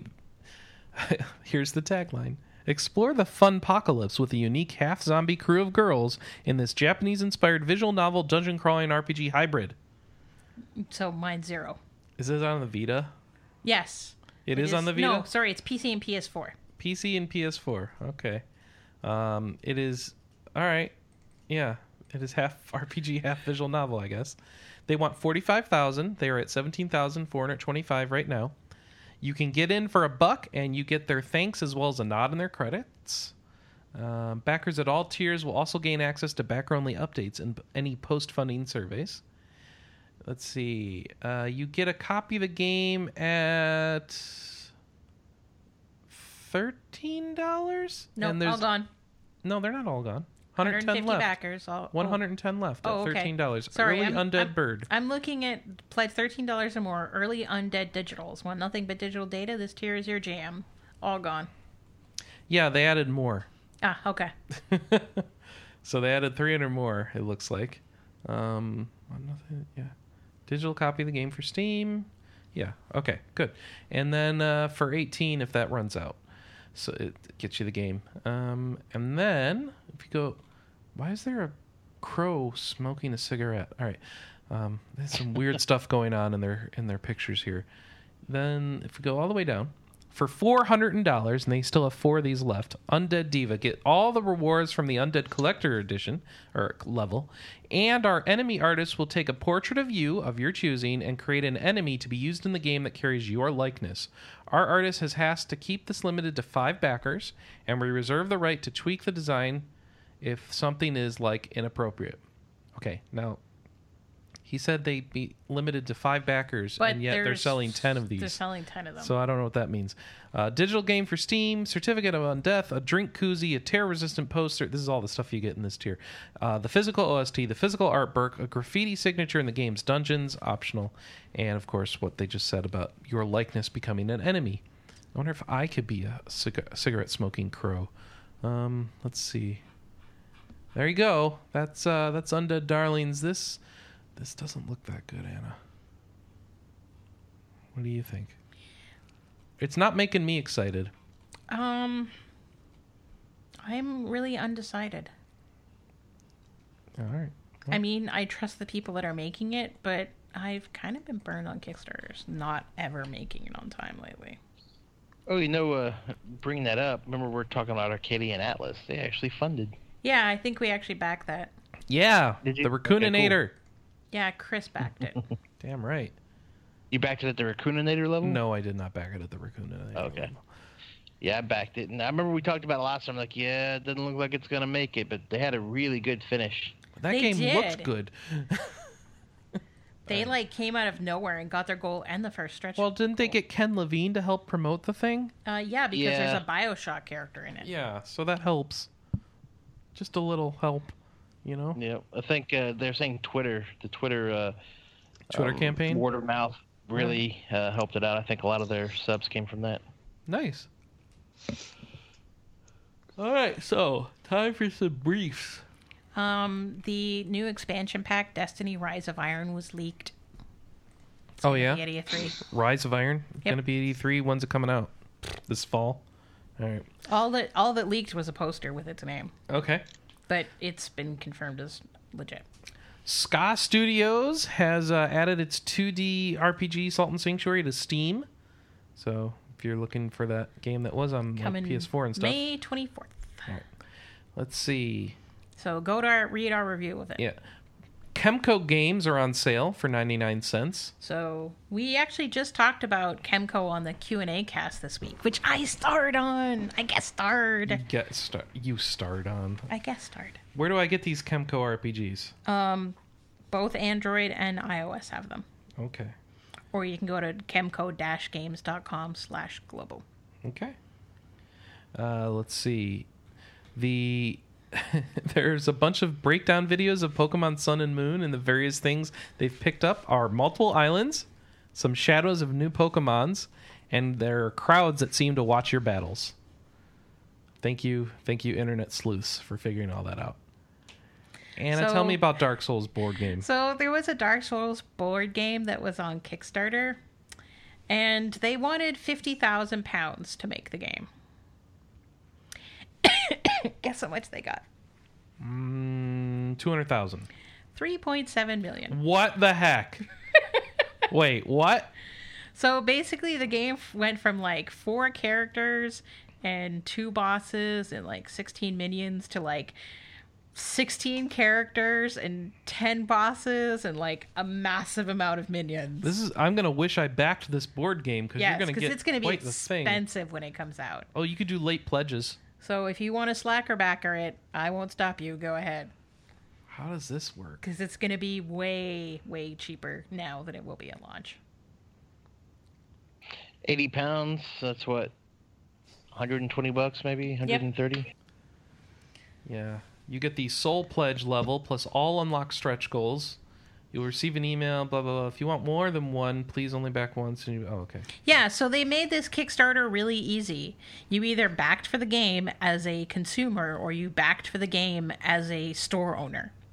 That was it. Those were your choices. Oh yeah. Yeah. Oh. So, yeah. You backed as a person to get a single copy, or you backed as a store to get multiple copies. Here's my problem with hmm? spending a lot of money on a board game. Are we going to play it? Are we going to play it? Is it any good? Have I tried it to tell if I enjoy playing it or not, even if it is good? And, and I, I have none of that here, and that's I a have lot of room money. with a shit ton of board games that I haven't really played, even though I want to. Yeah, My my husband and I have bought a lot of board games, and um, unfortunately, it's only my husband and I that get really interested in them because a lot of them are way too complicated for the rest of my family. And that's kind of the frustrating thing about it. I, I'm I'm a bit concerned that Dark Souls is going to fall into the complicated category. Uh, yes. Then again, do you think the board game group would like this, Anna, or my gaming group? I would say show it to them this week and see what they think of it. Yeah. I don't know. There's not enough explanation of what's going on for that. See, all these figures need to be painted is the problem too. Uh, give him the mic. Yeah. Because he has time for that. He has a basement to do them in Uh-huh. now.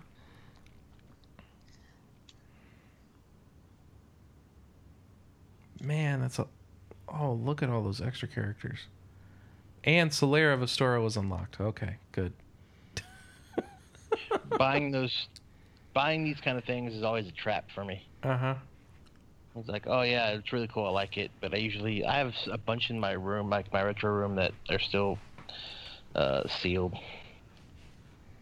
Like all my Descent stuff. Oh man, you should play Descent. That's good. I know I should. I want to. It's just kids. I have Let's kids. go, let's Maybe go over to older. Johnathan's house and play Descent, everybody. I have Descent. I have Twilight Imperium still sealed. I have Ogre. I have so much fun board games. Could always play over Or Skype. I think they're fun. Yeah, but they would have a. I don't know how. How would you do that? Yeah, I don't know. I mean, we could do. I don't know. We should play RPGs over. Skype. We should play Legends of the Sword Coast over Skype, and I should set up some burning horses. All right, horse corpses. Oh, and Air, I did have a uh, an interview I just posted up with uh, Stoic Arnie Jorgensen of Stoic for Banner Saga 2. So people should- Hey, have you been playing Banner Saga 2? No, I need to. That's another one I've been meaning to play. Yeah, that's on my list too. The first game I beat in like one sitting almost. Yeah, it's not that long, I suppose. And I it's part two it- of well, there's a- three. Yep. Hmm. It's was your soul was your soul crushed after beating it in one setting? No. I was sucked in. I mean, I I paused it at times and I got food and you know things, but it's basically like one. At least you day got of- food, because you know it's hard to keep everybody fed in that game. Hmm. All right, so we got some trailers. Anna Marie, Technomancer, Trailer. Witcher Three, Trailer. Tokyo Mirage Sessions, Pound Fire Emblem. Tiki. Who's Tiki? Ti- what? What's a Tiki? Right. You haven't played Fire Emblem. Tiki is an ancient dragon that shows up in several of the games. Okay. So Tiki's in the trailer. All right. All right. Well, I'll, I'll look for that later. Um, Story of Seasons Trailer. with Hamtaro. Yeah. What? So Hamtaro is going to be a pet in the new story of seasons. That's fantastic. Also, they introduced a genderless um, uh, marriage candidate. So the Inari, the fox person, can be wooed whether you play a male or a female character. They just flip the gender. Okay. Grand Kingdom, Trailer. Caligula, Trailer.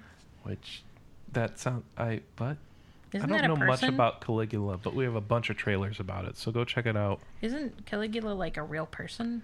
I don't know. Yes. Roman Emperor. Yes. There's He a was- lot of stuff on there. he was one of the Julius Caesars. So Caligula is another one of these like I'm going for a persona thing where there's like it looks like monsters and stuff and computers and I don't know what's going on. So go check You that know what out. else I'm excited for coming up? What? Total War Warhammer. That's coming out soon. Mm-hmm. I haven't seen much about it that in since- Overwatch. Yeah. I think Oh. the reviews have been solid. All right, good. Or There are too many early games. indication. Too many games, everybody. Too many games. I can't handle this. I'm in a game funk. I can't have all these games coming out because then I fall further behind. All right. so, Hey, I have some advice for a game funk. Um, Yes. Whoa. Okay, I thought I had another one in here. All right. Yeah, it's. I have it up on the forums when you're ready. Oh, okay. The third one? Yep. All right. So, first off, from Strawberry Eggs, I'll grant that I haven't gone through game funk myself, but I hear taking a break from video games for a while can help, which sounds kind of like what you're doing. What bothers me about Fire Emblem Fates second generation, but nice, nice mood change here in the email in the in the forum post isn't so much that they're inconsequential but their justification for existing in the first place. I just can't get over how stupid it is and it feels like they were shoehorned in because it was a popular feature in awakening. I worry a bit about the next game that they might be able to get one more though they might be able to get more one more generation system out of fire emblem by remaking genealogy of the holy war the fourth game in the series that one was where the romancing and second generation system originated Right. Oh, okay So I asked her. I'm not super familiar with the Japanese only Fire Emblem games. So how did the kids get involved in genealogy? yeah And she says genealogy, genealogy of the Holy War is split into two parts. So the children replace the parents after a 17 year time skip. And if the woman the children are born to aren't married by the time they hit chapter 6, the parent is replaced by basically an NPC character. Oh, okay. So if you don't marry them off, they don't get to have like the interaction and social links. Um, but it continues to make sense. All right. Uh, Budai writes in and says, I've broken game slumps by playing games from genres I generally don't. Well, thank you for the advice, Budai. I thought Victor had a post this Yep. week. Okay. The RPG Ash on the 3DS recently interrupted my own gaming slump because its story is just that good, even though its turn based combat has way too much required grinding. Ash reminds me of why I love traditional JRPGs. My suggestion for overcoming a game slump is to focus on the games in a series you love. There has to be some game series you enjoy immensely but haven't played through all the installments yet. If there is none, perhaps it really is time to take a break from gaming. uh oh. And she also talked a bunch about World of Warcraft and how the boost works. So, um, you were asking about a physical edition versus um, the digital collector's edition. Yeah. So, Blizzard has officially announced a system that allows player to who bought Legion twice to contact customer service and get back their standard or digital deluxe Legion key depending on which one they bought. The key then can then be given to a friend. They have not confirmed that the players who buy the game twice get a refund. So, uh, wait, what? So, so I buy so I buy both because I buy the digital one and then I buy the collector's edition, right? Right. So you email them and say, "Hey, I have two keys," and they say, "No problem. Here's one of your keys back." But one of them's physical anyway, so I'll just get it when I get the box. Mm. All right. But you I need to, what the- the but you need to put in the key both? to get all the collector's edition goodies, Oh, okay. right. And then they give me the key and for then the they game give back. they give you the key for the game back. All right. Well, that's It's like something. spending a lot of money just to get some extras. yes, that's that's how that's how extras work. Yeah. Right. So I mean, in theory, what we could do is if you buy the digital deluxe now and get the digi- and get the physical collector's edition, I Mm-hmm. would take your extra key. The problem is, is I would have to wait for you to resolve that, mm-hmm. which may or may not take time. Mm-hmm. So yeah,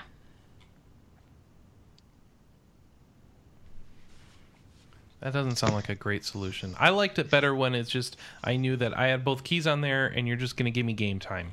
yeah. That's, Yeah, I that- think that's an that's easy good. solution. At BlizzCon, they said that people who both pre-purchase digitally and get a collector's edition, quote unquote, should get a refund. But as Victor points out, don't she doesn't recommend taking anything said at BlizzCon as a hard and fast guarantee because they have a uh, a history of overpromising at BlizzCon. Mm-hmm. So yeah. So that was All our right, so let's talk about what we're going to be playing this week. All right. So first off, on PlayStation 3 coming out, Teenage Mutant Ninja Turtles: Mutants in Manhattan. I've not heard of this game at all.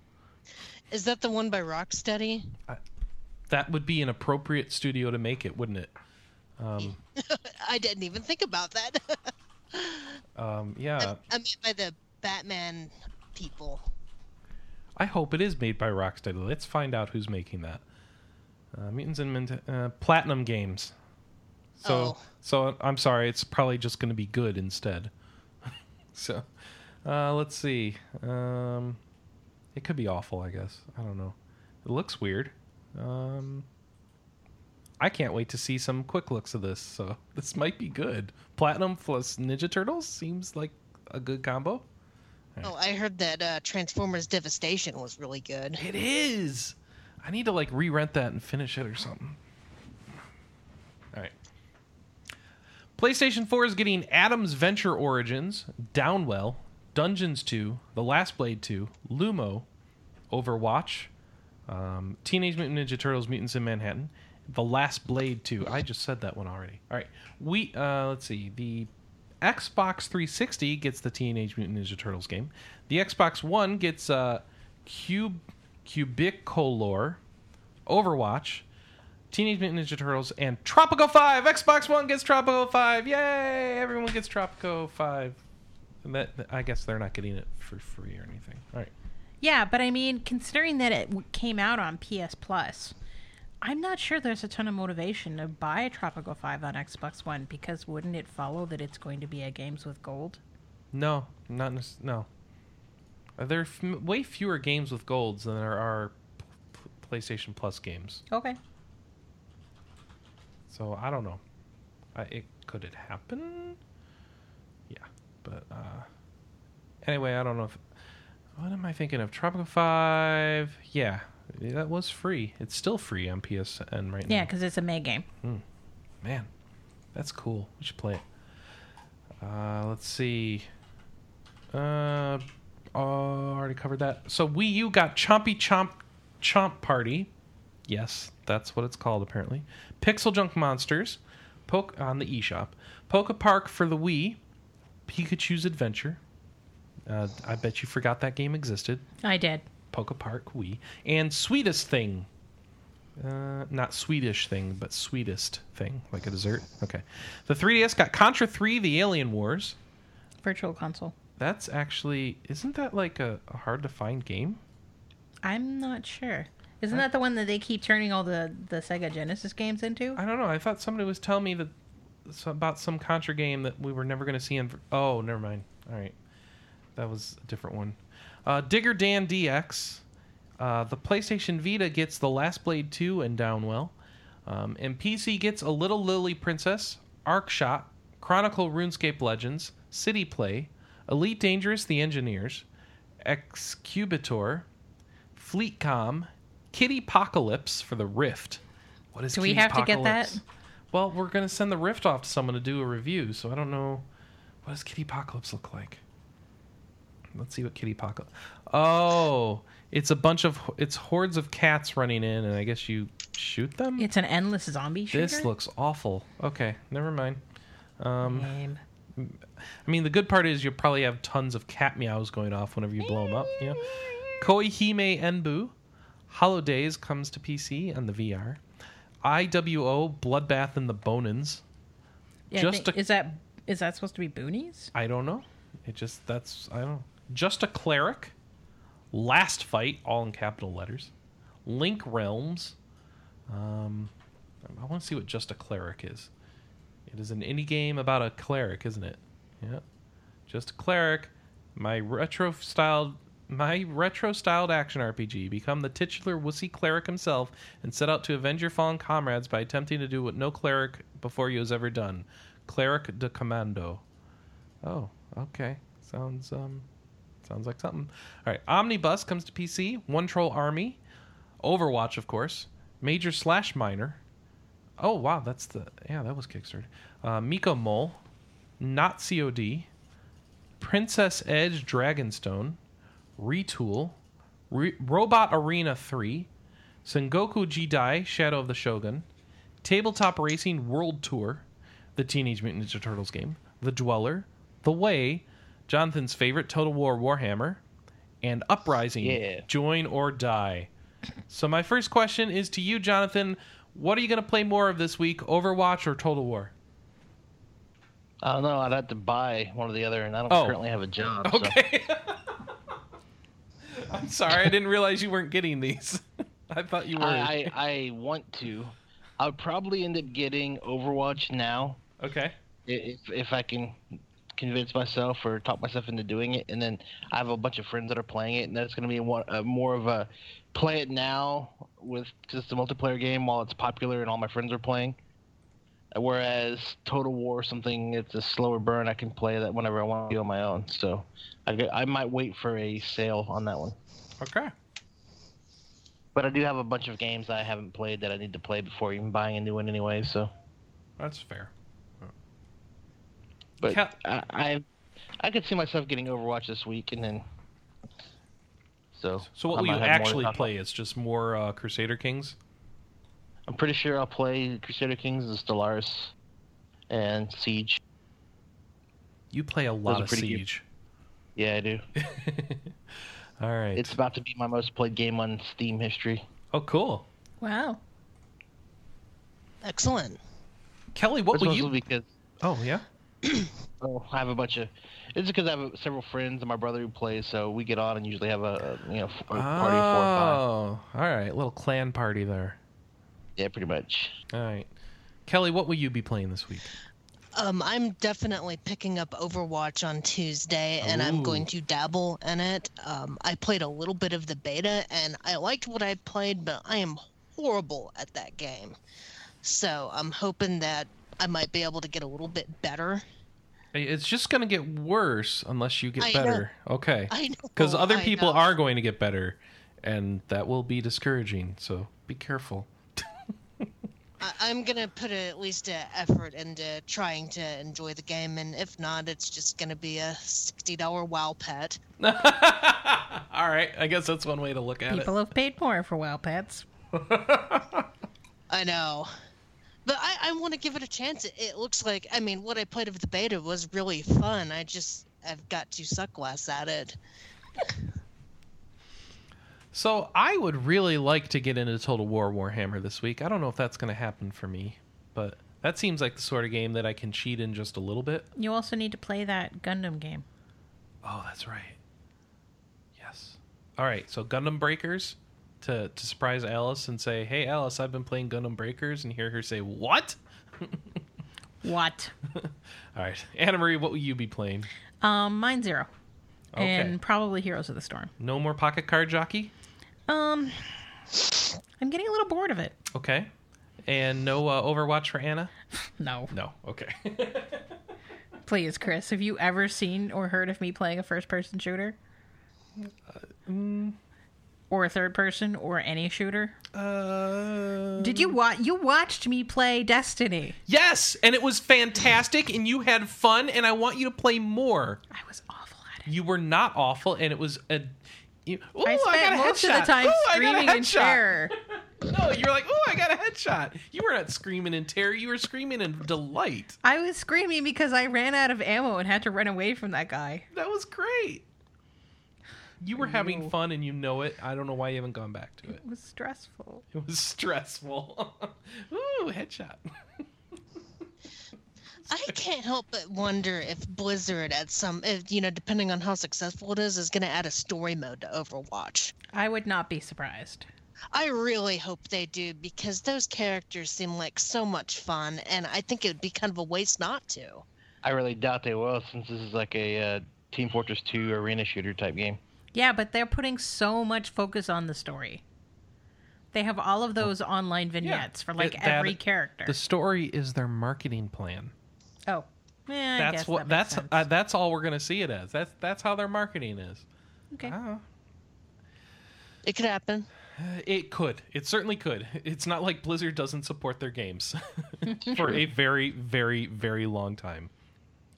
Diablo 2 patches still, right? um, Hey, we should maybe play our Diablo three um, seasonal characters. hey, now that's a plan. I Just like that. Not today. Here's what we'll actually do. Anna will play two more hours of Mind Zero and give up and move on to something else. Uh, we'll play 8,000 hours of Heroes of the Storm and forget to even talk about it on the show because we play it so often we don't think about it anymore. And Chris will just be busy with something and forget to do anything. Hold on. Suikoden 2. Huh? Oh, so now I'm playing Suikoden 2. Okay, great, perfect. Do it. Do it. All right. You're, you're like the only RPG gamer staff member, RPGamer staff member that who hasn't played it. I think. Did you just call the site RPG Gamer? You're Yeah, for a fired. second. oh no.